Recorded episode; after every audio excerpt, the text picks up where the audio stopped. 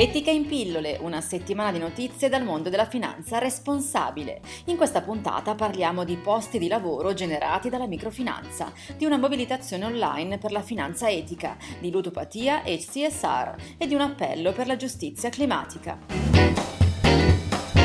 250.000 nuovi posti di lavoro in Europa nel 2013 grazie alla microfinanza. E questa la fotografia scattata dallo European Microfinance Network e dal Microfinance Center in occasione della prima giornata della microfinanza il 20 ottobre. Un fenomeno in crescita. Nei paesi dell'Unione Europea il numero dei prestiti è salito dai 204.000 del 2011 ai 390.000 del 2013, mentre l'importo medio è passato da 5.135 euro a 8.000 507, ma il microcredito contribuisce anche a stimolare le economie locali. Secondo un'analisi condotta nel Regno Unito, ogni euro investito in un'istituzione di microfinanza ne ha generati 3,6.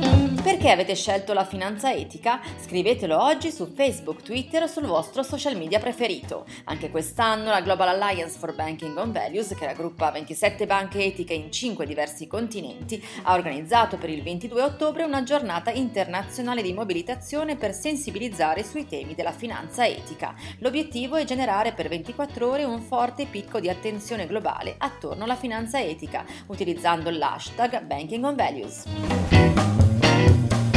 Per le aziende interessate alla responsabilità sociale d'impresa, la ludopatia è un grave problema socio-economico che può essere oggetto di politiche di corporate social responsibility, ma solo un terzo delle aziende si è attivato o si sta attivando con impegni concreti. Lo ha rilevato un sondaggio condotto da Etica News insieme alla rete di studenti universitari CSR Natives tra le aziende presenti al Salone della CSR che si è tenuto a Milano il 6 e 7 ottobre.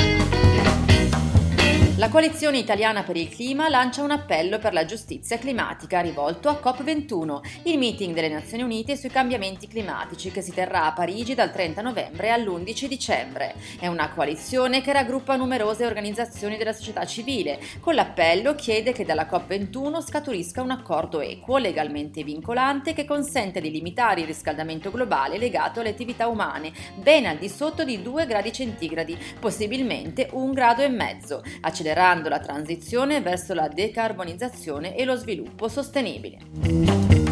Ed è tutto, appuntamento con Etica in pillole offerto da Etica SGR alla prossima settimana.